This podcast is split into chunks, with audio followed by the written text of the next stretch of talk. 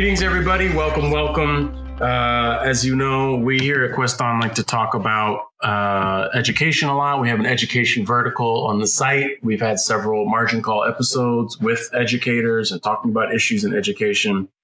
And education has changed a lot in the past couple months, if you guys noticed. I'm going to try and avoid using all the cliche phrases that people use, particularly journalists, to talk about what's going on. So I'm not going to say like in these times or, you know, during the pandemic. I'm just going to say, you guys have been paying attention. You know what's going on. Okay.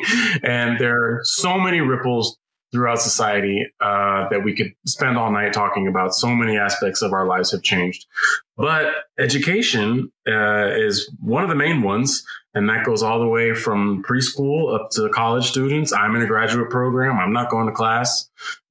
Kids who are living in college dorms had to either go home or find somewhere else to live. And then all of the young people who are mandated to be in school. It is a law. Compulsory students can't go to school. So we've come up with a whole range of solutions. I know classes are using Zoom. I know that parents have had to step up. Parents who have school-age children in the home are having to do a little bit of teaching themselves. So we thought it would be good to invite some people in our network who could talk a little bit about this phenomenon and how it's affecting their lives. So joining us today are Yanni and Paul, two of our favorite people. Welcome to both of you. Hey. Thank you. Yes. Thank you for being here. And you guys were chosen for similar but very different reasons. Yanni, you're an educator, third grade teacher, dealing with the ups and downs of trying to teach remotely. And Paul, you're a dad who's dealing with all of a sudden now you're a fifth grade teacher, at least to one. So we wanted to talk to both of you guys about those experiences, how they compare. Hopefully at some point we'll get Yanni to complain about what the parents aren't doing. And then we can get Paul to complain about what the teachers aren't doing. And then we can have some, you know, big like a crossfire debate. That probably won't happen. For the record, I did not say that I was a fifth grade teacher now. I said I'm a fifth grade student now. Not Oh, you're a fifth grade student. That's way to go, Paul. I'm qualified. Yeah. Teach the fifth grade. I do feel somewhat qualified to be in the fifth grade. Somewhat. Well, as I recall, fifth grade is when things start to get a little tough. You know, I think the fifth grade is like where you got to do long division and, I mean, I think you're starting times tables by the time you're in fifth grade. I mean, if you don't know your times tables. It's been a long time since you've been in fifth grade. Ooh, God. Many moons have passed since that has been a thing. Am I wrong? Is it not long to wait? What are you doing in fifth grade? Times tables? Dude, they're like having them round off multiplication. They're like doing like 8,000 plus 1,999. And they're supposed to just think of it off the top. Like, yeah, it should be 2,000 minus one. Yeah.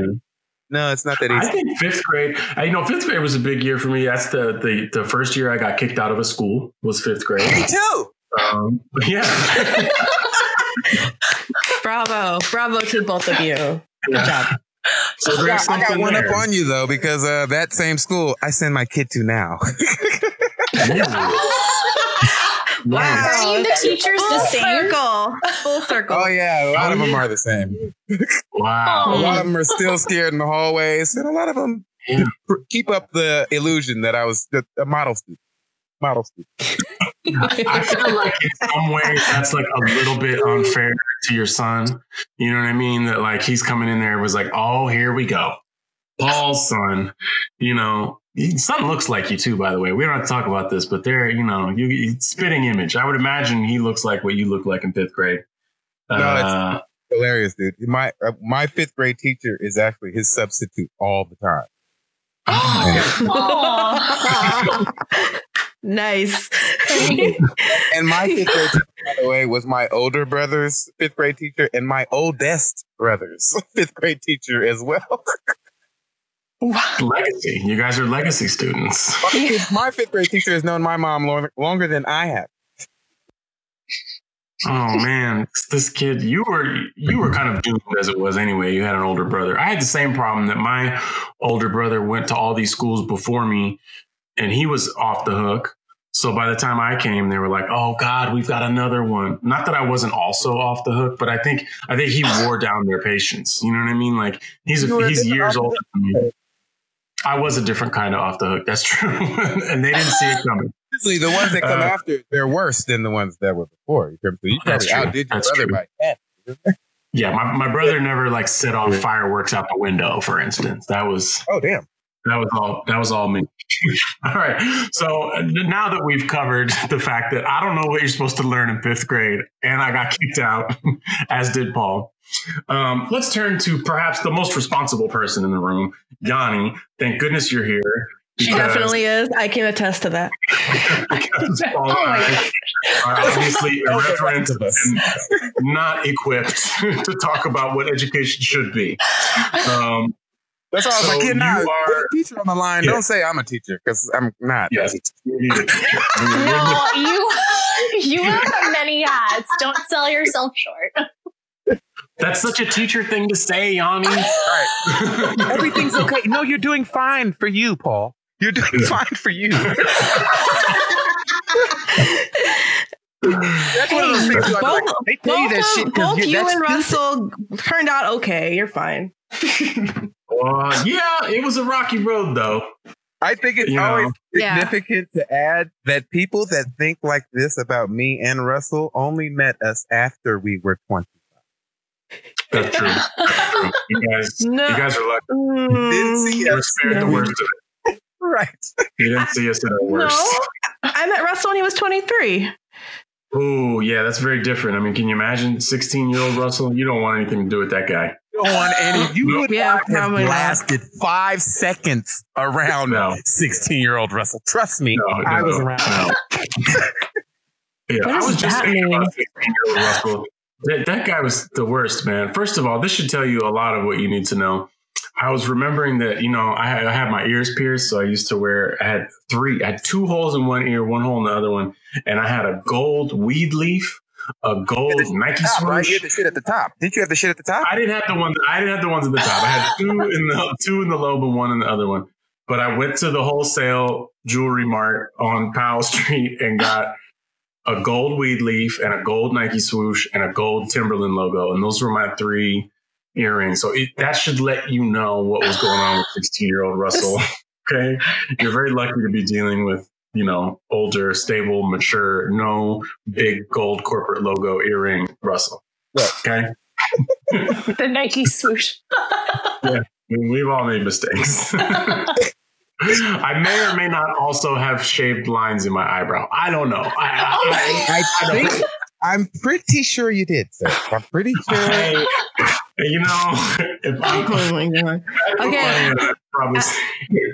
I need to reel you back on topic because you're yes, thank God. That's my take. Now we have 2 adults in the room. Yes. Okay. Greetings all and welcome to Margin. Yeah, should we just restart this? Because we've totally just diverged from the original train of thought. It's good context. I think it's very helpful for our listeners to know what they're dealing with. We all have different experiences in education. We're all in different places in our lives. There should be different expectations for a 16-year-old person than a 7-year-old person. And that's framed the conversation. This digression was by design. Once I realized the digression was happening, then I came up with a reason for it. Okay. And that brings me to you, Yanni. You're a third grade teacher at an elementary school in San Francisco, right? In Daly City, but yes. In Daly City, in a public school, right? Yes. Yeah. So I'm interested in some ways in the transition, what did you feel like the vibe was and the dynamic was with your group? Because you were pretty far along in the school year already before they started to cancel classes. And what was that transition like? Did all of your work fall apart in your hands, or were you able to like retain some shape and rapport with students as you guys went remote? So I have a lot of different takes on that question. We have a trimester system, and we had just implemented at-home learning in our district after the second trimester finished. So when we announced that we would be at home learning, it was for a 3-week trial, and we didn't know that it was going to be extended. I think the general idea of kids when they hear school's out for 3 weeks, there's an excitement. It's like their dreams came true. And when we announced that we were going to have at-home learning for 3 weeks, it was a Friday. So I was scrambling to get work sent home with them that same day so that they would have enough work to do for the 3 weeks.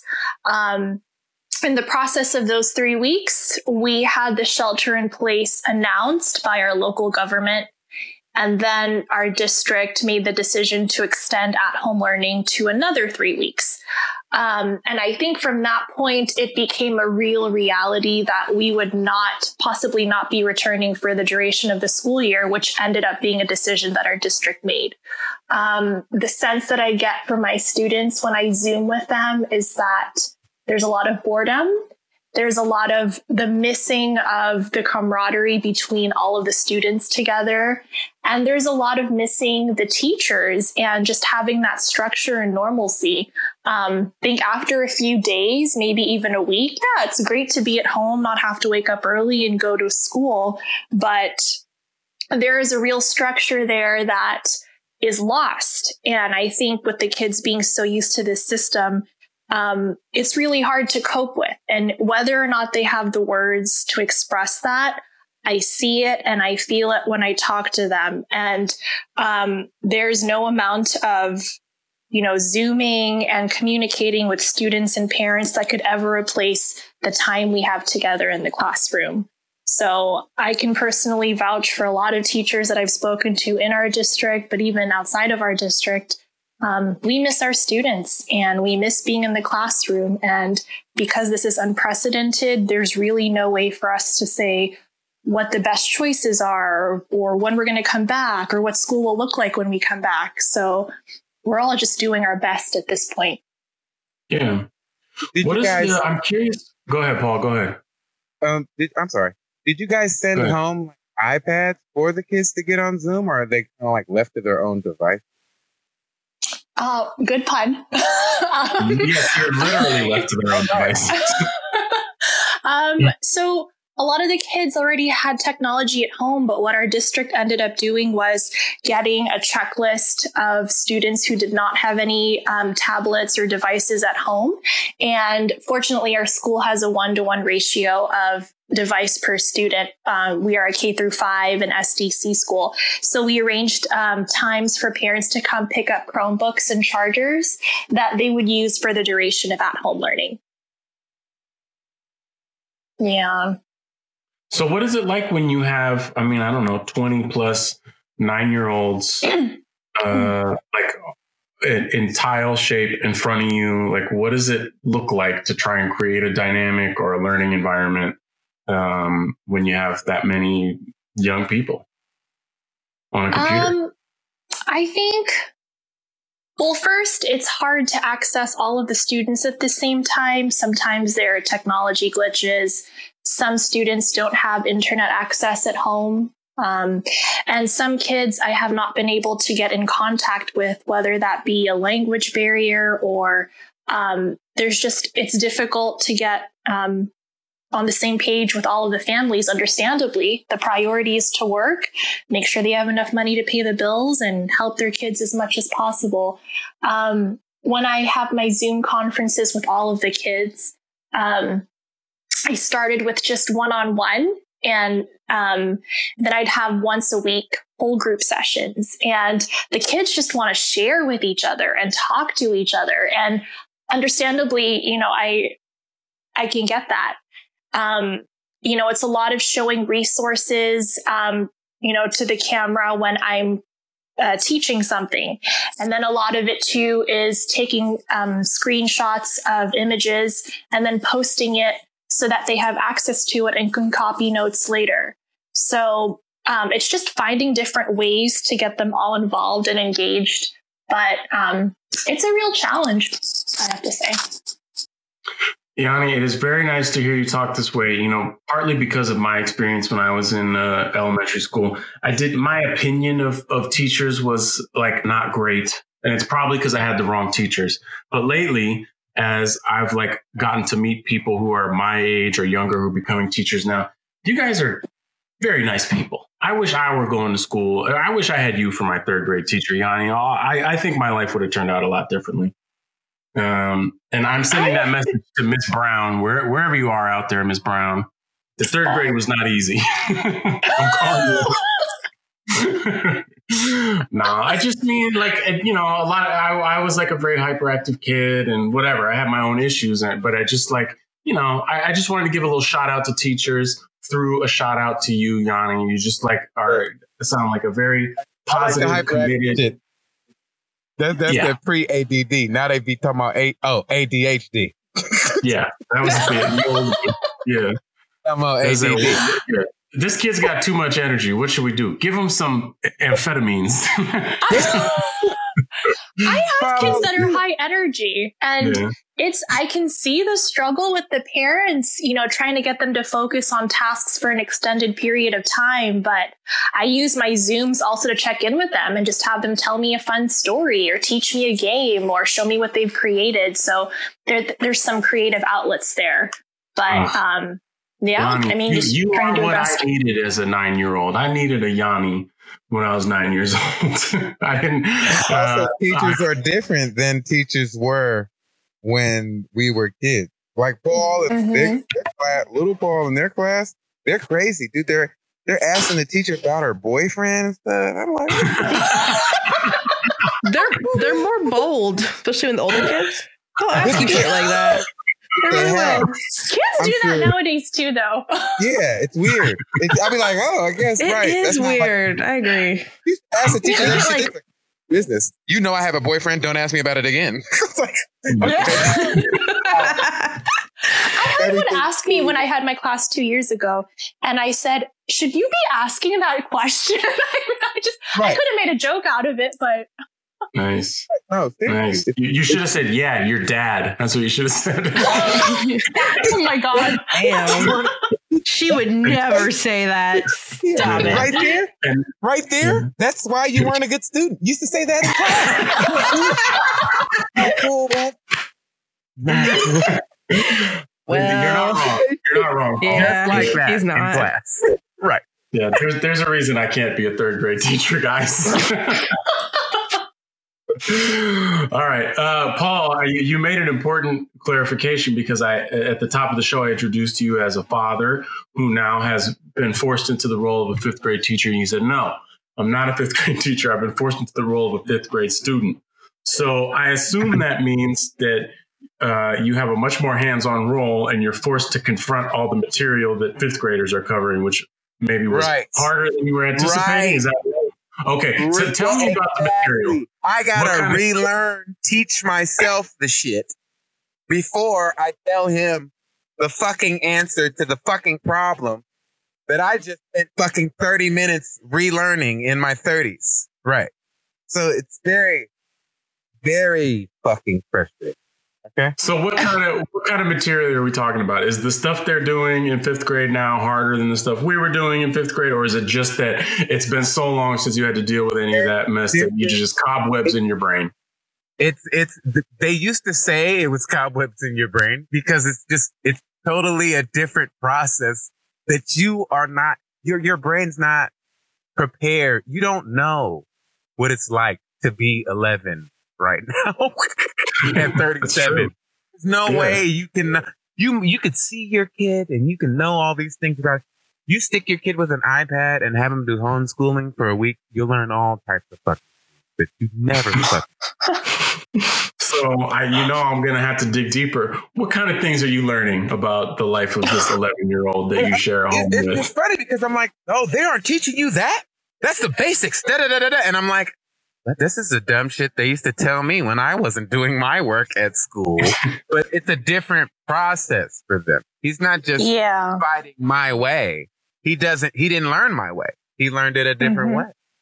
You know what I mean? So it's kind of a, oh fuck, I gotta go consult other adults. I'm asking my mom, like, remember that? I don't remember that shit. Why are you asking me? I'm like, motherfucker, because I got to think about this shit for the class. Well, he's asleep right now. I'm like, yeah, but I got class tomorrow and I looked at the shit tonight and it doesn't look like I'm going to have an easy time tomorrow. So it's better to prepare. Like, and it's funny because I feel like these are the skills that I kind of refined in college, which as we know, I didn't graduate from college, but I did learn some particular study skills that now I have to implement in my life as a father now that I'm in the fifth grade again. And it's really not, this is not what I want to do.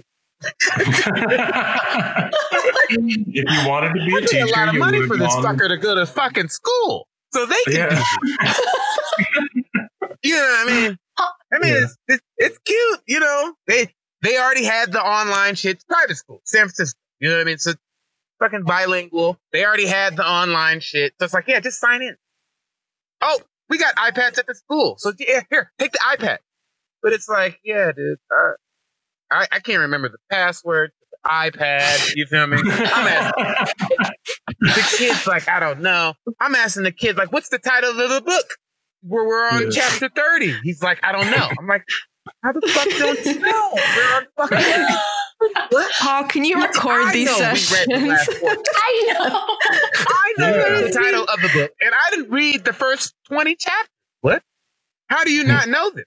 But it's because they're learning a different way than we learn. Yeah. You know what I mean? Paul, and I have a question. There we are.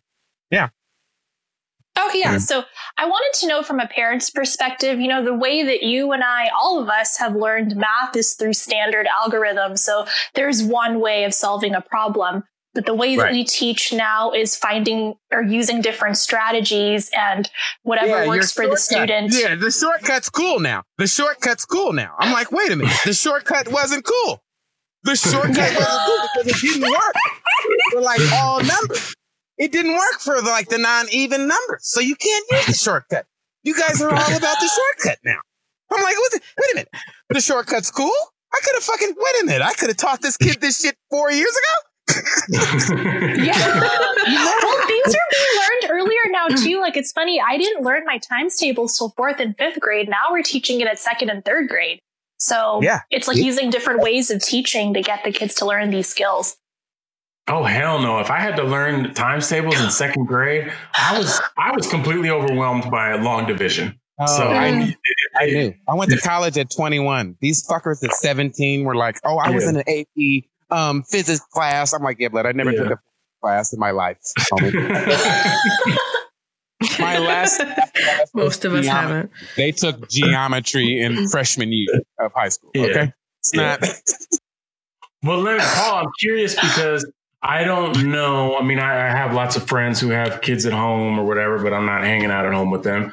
So I haven't had a chance to ask this question, but like, how much more are you involved now? And what does that look like? Are you like sitting next to him while he's in the Zoom class, like making sure he's paying attention, or are you helping him? Like, so what does your involvement look like? How much do you have to do to be a Zoom parent? But I'm in school again. I'm in all over again, because if you leave him to his own, he doesn't know what the fuck he's doing. I'm like, let's make a new folder in your Google Docs. They have folders in the Google Docs. There's fucking kids. I'm like, did you make a new folder? No. I'm like, what do you mean no? All you have to do is create a new fucking folder. Well, doesn't that raise the question? What was going on before this change, right? Like, he was. You're like, oh, they haven't been doing shit, because it's like, it's okay. They don't want to make you feel bad and shit. So you say some dumb shit. It's every question is no. There's no such thing as a dumb question. That was the worst thing they could have told these kids, because they asked dumb ass fucking questions. No, it's because you know what? There's a way to respect. Look, there's a process. Respect the process. These kids don't have this. These kids, they're on-demand kids. And what has happened is teachers have had to adapt. And even the educational system has had to adapt to the type of kids that they're dealing with. It's like a whole bunch of old administrative teachers were like, blood, they're way ahead of us and nobody knows. So we have to set the shit in place. So 5, 10 years from now, when all of them are ahead of them, those people in charge, they can handle it. And that is what happened. That is what happened. It makes them smarter. It makes them smarter because you're dealing with the social shit in the educational shit. You know what I mean? And it's more kids coming home talking about, oh yeah, Dad, you know, boys can marry boys. It's like, yeah, I knew that. My mom, not so good. My mom didn't know that. My mom's like, what? Are they telling you this at school? It's like, yes, Mom, it's 2020.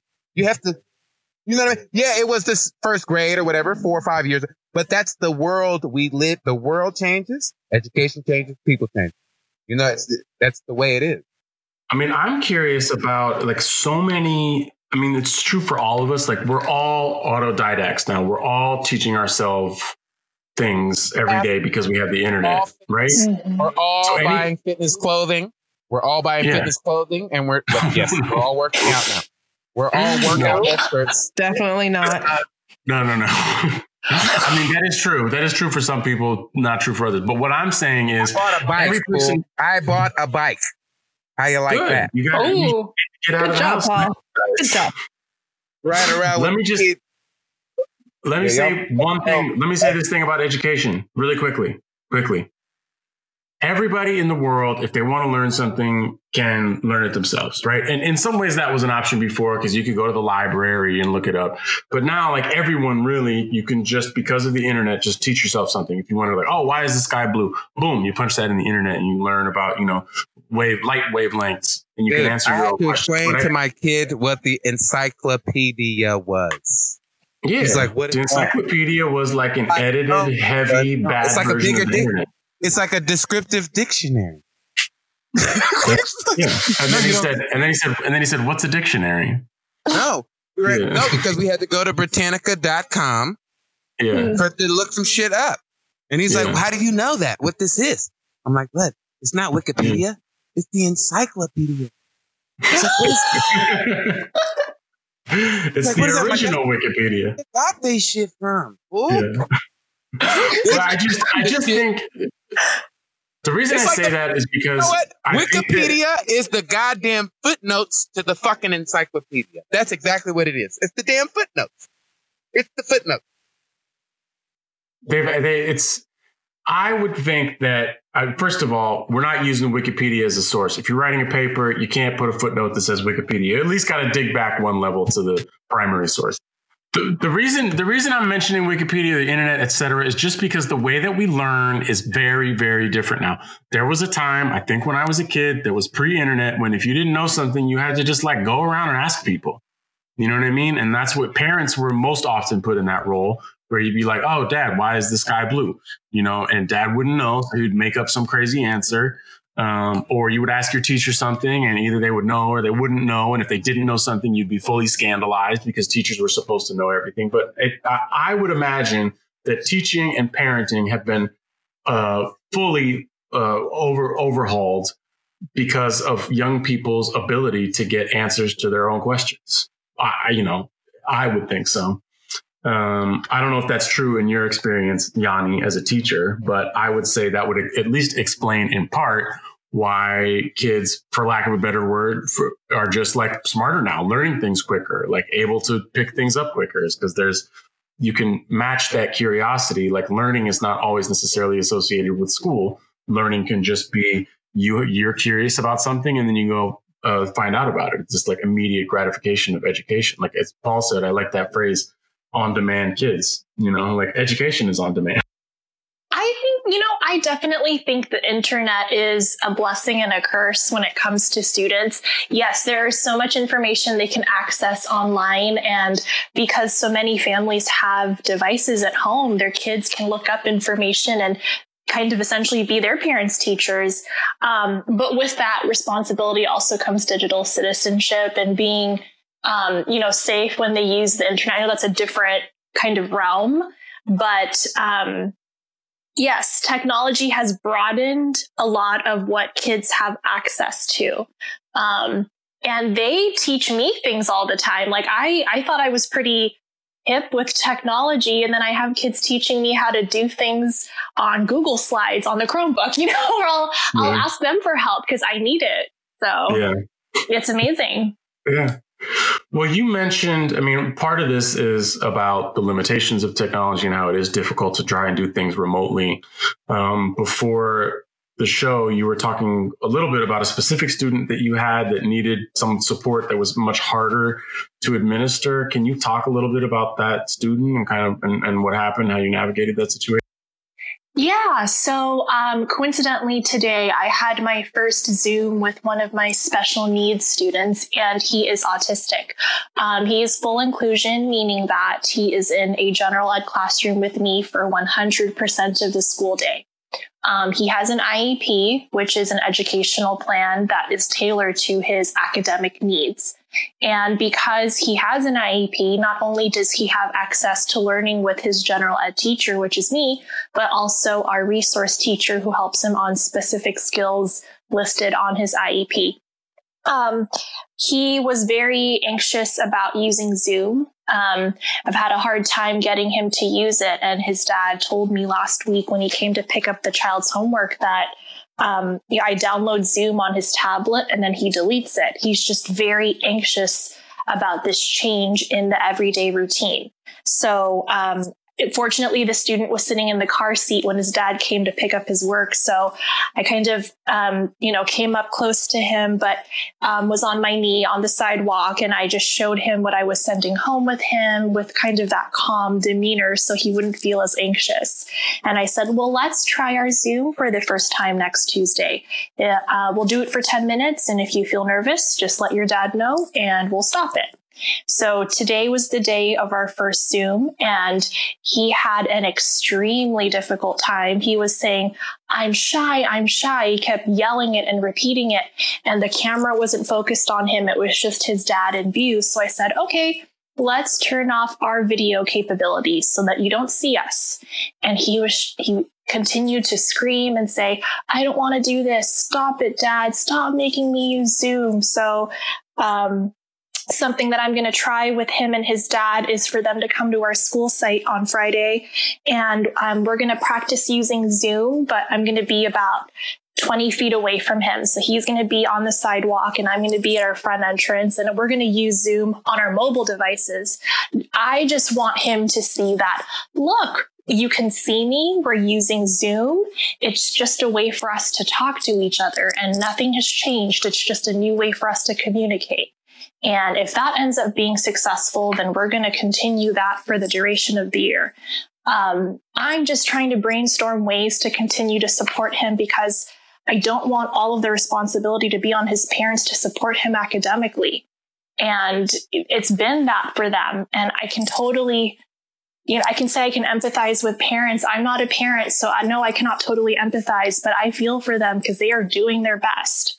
So kind of a snapshot of what happened today, but I'm still hopeful for the best. It sounds like it. I mean, you're obviously doing all of the things that could be supported to him. I just wonder, if you remove Zoom from it, when he was in your class before, mm-hmm. you were teaching remotely and he would have need like additional support in that way.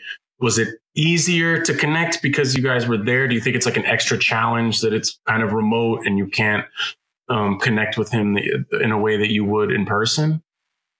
Yeah, it was definitely easier because there was that individual rapport that we had, and I could easily, sit next to him and say, "Hey, Luke, hey, let's try this. And if it doesn't work for you, then let's try another method."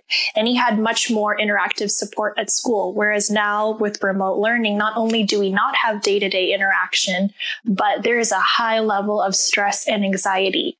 Knowing that this child is a special needs student, you can imagine anxiety that even a general ed student with no additional special needs will have, knowing that the world is changing and we don't have all the answers as teachers, and we're all just kind of working together and doing our best. So in short, yes, it was easier being in the classroom, but we're going to have to look forward and make changes needed because nothing's going to be quite the same as before COVID-19.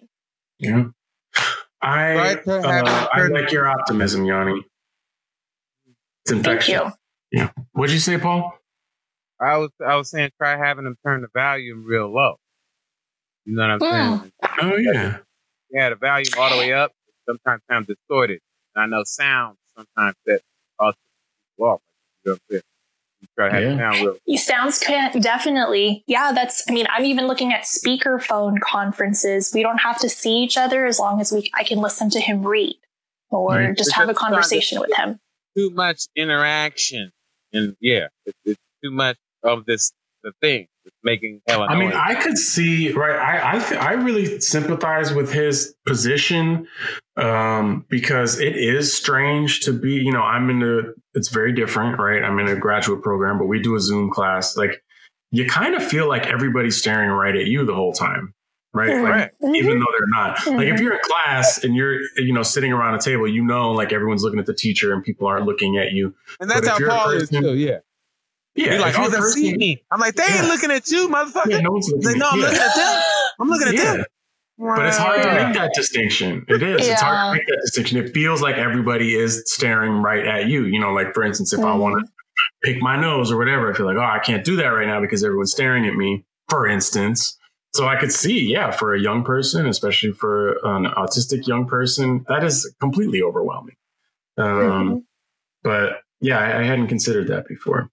Although not that I pick my nose. I wouldn't pick my nose in class anyway. It's just you would pick your nose. I've seen you pick your nose in an editorial meeting and eat the shit. Yeah. Okay. All right. Wait, that's while true. You were talking. Well, I mean, you know, wow. You got there. Out for your past behavior. I mean, I guess Paul is the one to do that. Hello, and I only seen you. Shit, he's the one. You were talking. Listen, Paul, I've come a long way. I no longer pick my nose and eat my boogers when I'm talking to people. Right now, blood. I know you, blood. I know you. Well, only because it's not a video recording. Like, if we were, you know what I mean? Like, if we were doing... That's good to know. Thank you. Thanks. Yeah. In fact, you know, this has now become a major digression, but before, you know, everybody's like, you don't touch your face. Don't touch your face. Before I was getting admonished by everybody for touching my face, I had no idea how many times I was tired. All I wanted to do was it's like coughing in public right now. I hold all my coughs right now. Unless it's like, even if it's an itching cough, if my throat itches, I won't hold it. Fucking cough. You gotta hold it. You're instantly because as soon as the motherfucker cough around me, I'll be like, bitch, why you ain't got no mask on? I went grocery shopping with my friend today, but that's like our social distancing thing. So like we'll stand apart and just like talk out loud because we miss each other. And I there's this Corona rap song that she sent me. It is so funny, and the preface of the song is someone coughed. Bitch, you got coronavirus. Yes, and that's the one. And in the beginning they cough, right? He's from Detroit. Oh my god. Yes. I love that song, and I was trying to emulate it, but I realized, someone's going to think I'm actually sick. Like, I actually got really self-conscious when I did it underneath my mask. That's a real thing. Yeah. Oh, yeah. Well, hopefully we could, you know, I do like that song. I've heard the coronavirus song. Maybe we could pepper that in on our outro. Yeah. That's the hook for people who are wondering. All right. Paul, before we get out of here, I want to ask you, what are you guys covering tomorrow in your fifth grade class? What was your homework tonight in order to get ready for tomorrow? What are you guys going over? Oh, well, in Greek mythology in French. Oh, wow. Greek mythology in French? Oh, you're cooked, man. You're stuck. Just give up. You'd be like, what this mean? Hey, I gotta look it up. Give me a second. Yes. I gotta go Wikipedia for a second. Hold on. Yeah. All right. Anything else? Is it just Greek mythology in French, or do you also have, you know, astrophysics? You got spelling in French. You have to do the math app, and we have to do the math app, and then we have a sheet. Problème du jour, which is the problem. Nice. French. Yeah, you put an extra article in there, man. I think I know you're a fluent French speaker, but you should have some advantage there, shouldn't you? Is your French better? I guess what I'm saying is your French better than your son's? That's my question. This is the edge of my French being better than his. Okay, it's just he's just about to eclipse you. No, he already. It's fifth grade in 2020 as opposed to the fifth grade in whatever. Yeah. Yeah. All right. Yes. Also, I want to ask you too, Yanni, before we get out of here, are you doing a lesson plan right now? What are your ambitions for the day? What's a realistic expectation for what you're going to get through? What are your plans for tomorrow? So I have a Zoom meeting for a student's speech IEP at 8 a.m. And then I have individual Zoom conferences from 11 to 4. And I've actually I'm multitasking. I'm sending an email to a family right now, and I let the parents know. I let the families know. I let the kids know. This is different. It's going to be challenging. You can always communicate with me if you have questions, but please don't feel like I expect perfection. I'm just reinforcing the skills that we've been practicing all year in third grade. And because you're at home, you're going to do your best. And that's all I really care about. At the tip top of everything, I just want them to be safe and healthy. And yes, I do follow curriculum, but I've had to modify a lot of the assignments because they are not in the classroom with me. So I think the biggest thing I look for is that they do their best and keep working hard. Nice. So does that mean that you're not generally doing... Yeah, kudos to teachers. If there's any takeaway here, it's kudos to teachers. And the secondary takeaway, teachers are a lot cooler now than they used to be, I think. Those are the two lessons for today. Kudos to families, too. You're wearing two hats, teacher and parent. That is not easy. Yeah. And Paul is a student as well. Three hats. Sorry. Three hats. Yeah.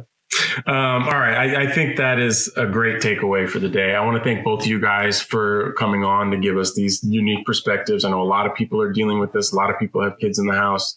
I'm interested to see what this means for education moving forward. Kind of what you said at the top of the show, Yanni, this is a lot of things are going to change for good. And I think there might be a way for us to reexamine education and look at what works and what doesn't work.